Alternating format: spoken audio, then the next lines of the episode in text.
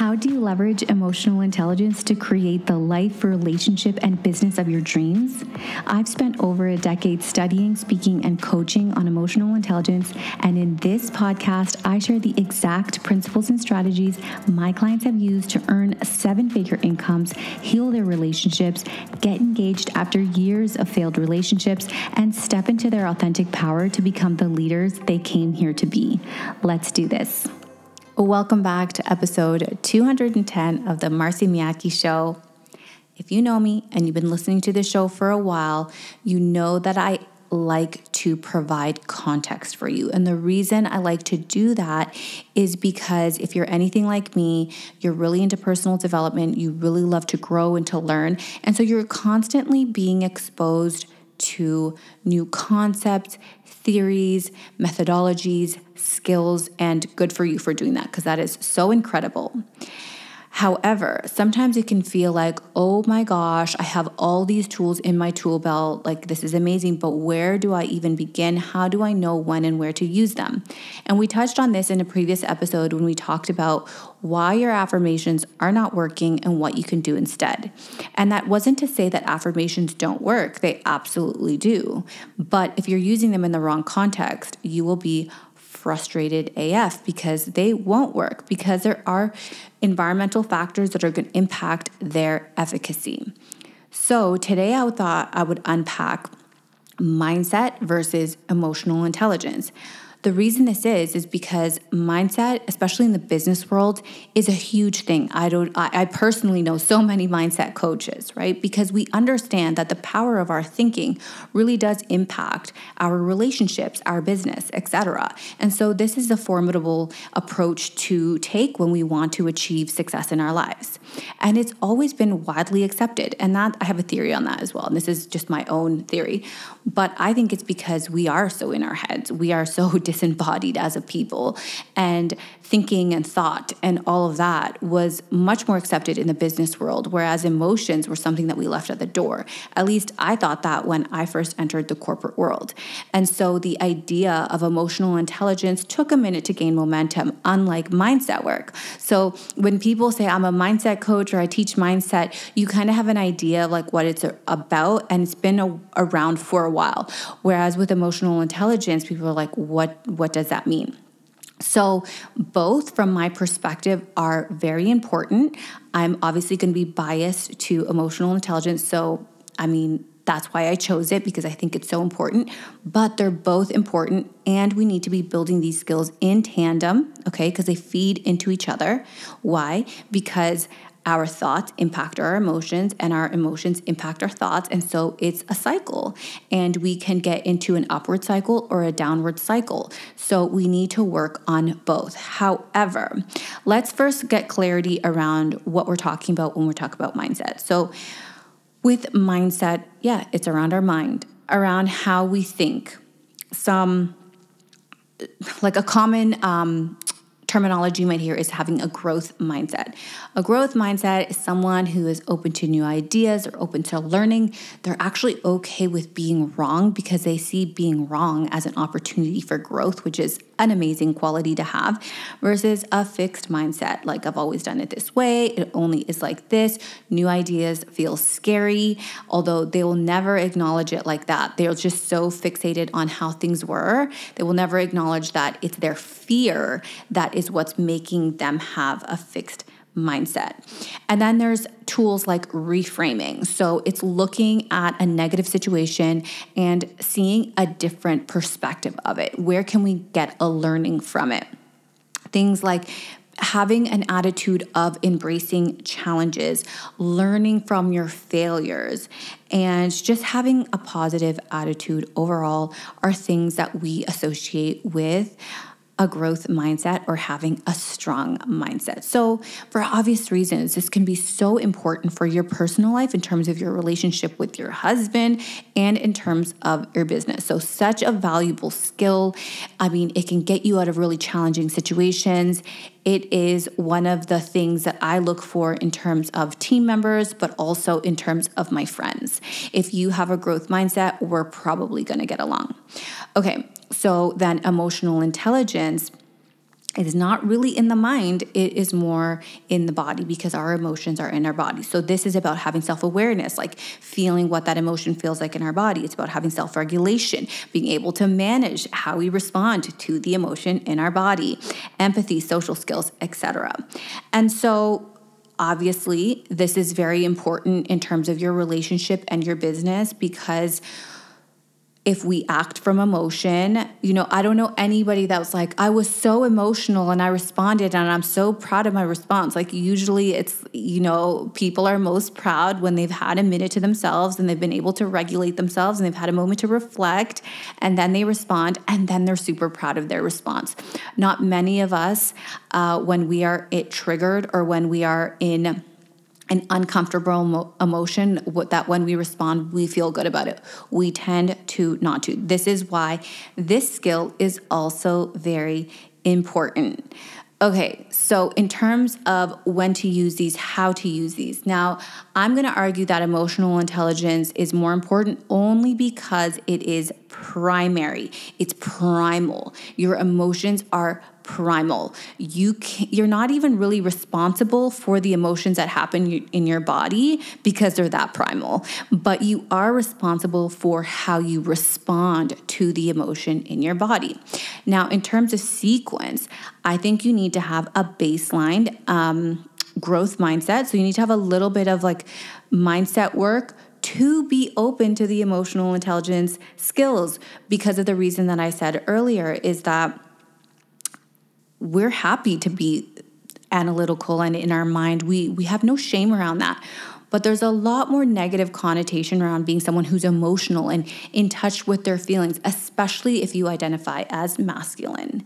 So you need to have that growth mindset, i.e., you know what, I understand that my emotions do have an impact in my life. And so therefore, growing the skill around my emotions would be beneficial, i.e., now I'm going to be open to it, having that growth mindset. So I would argue that the growth mindset is necessary to build the adequate emotional intelligence skills.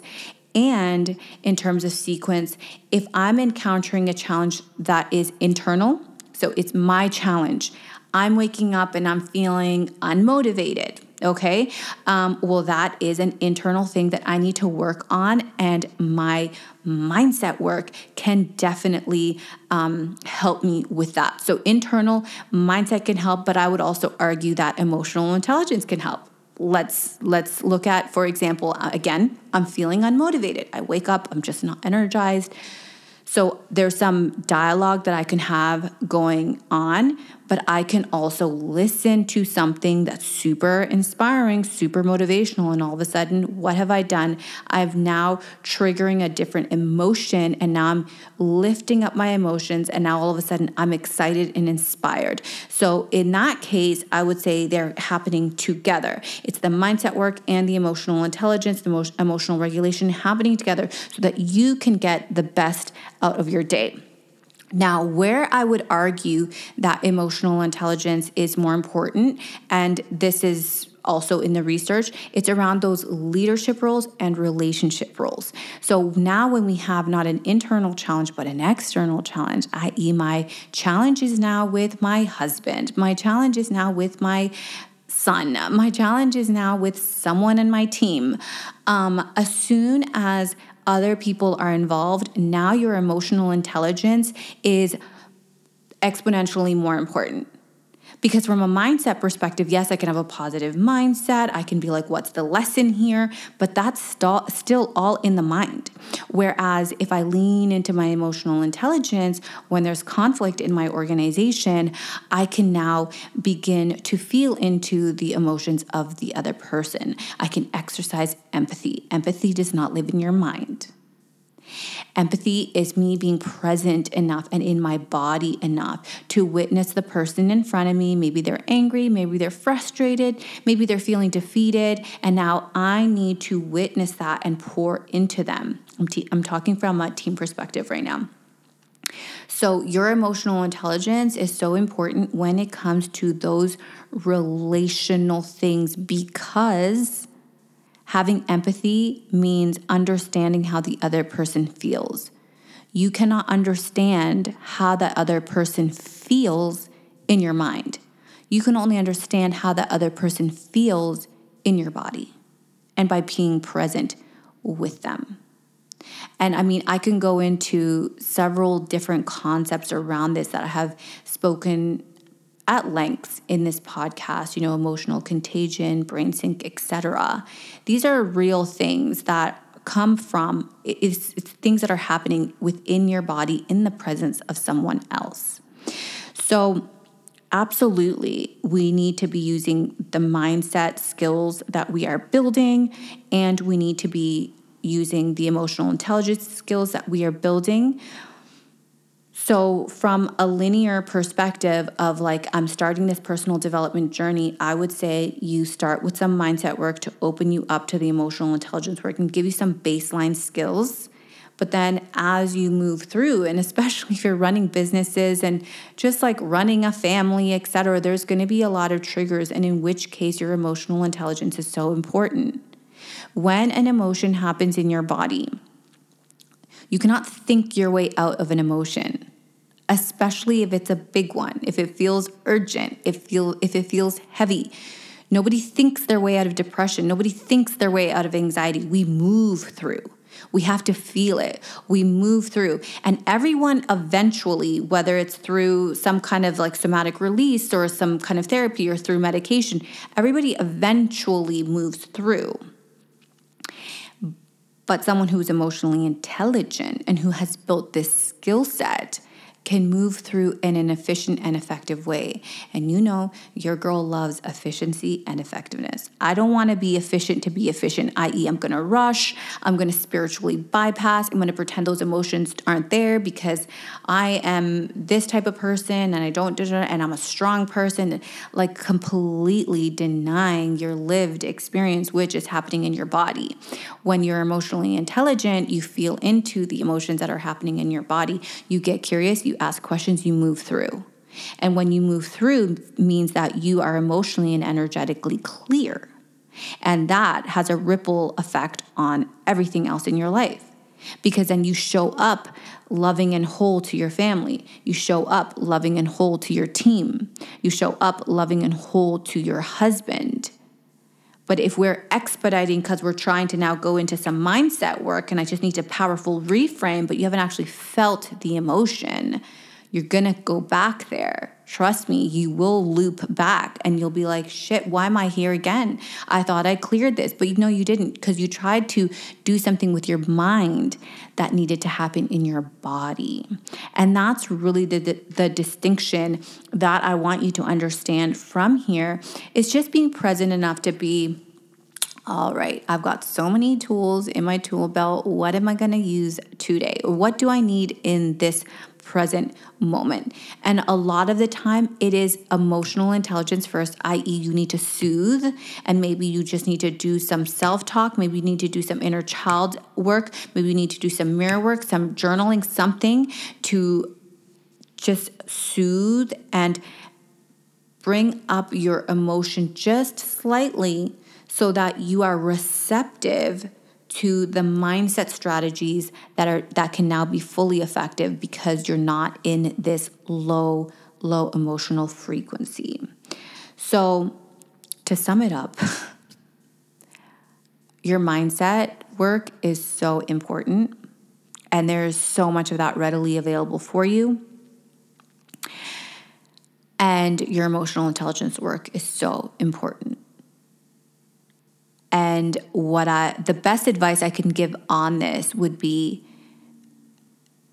don't try to expedite the process.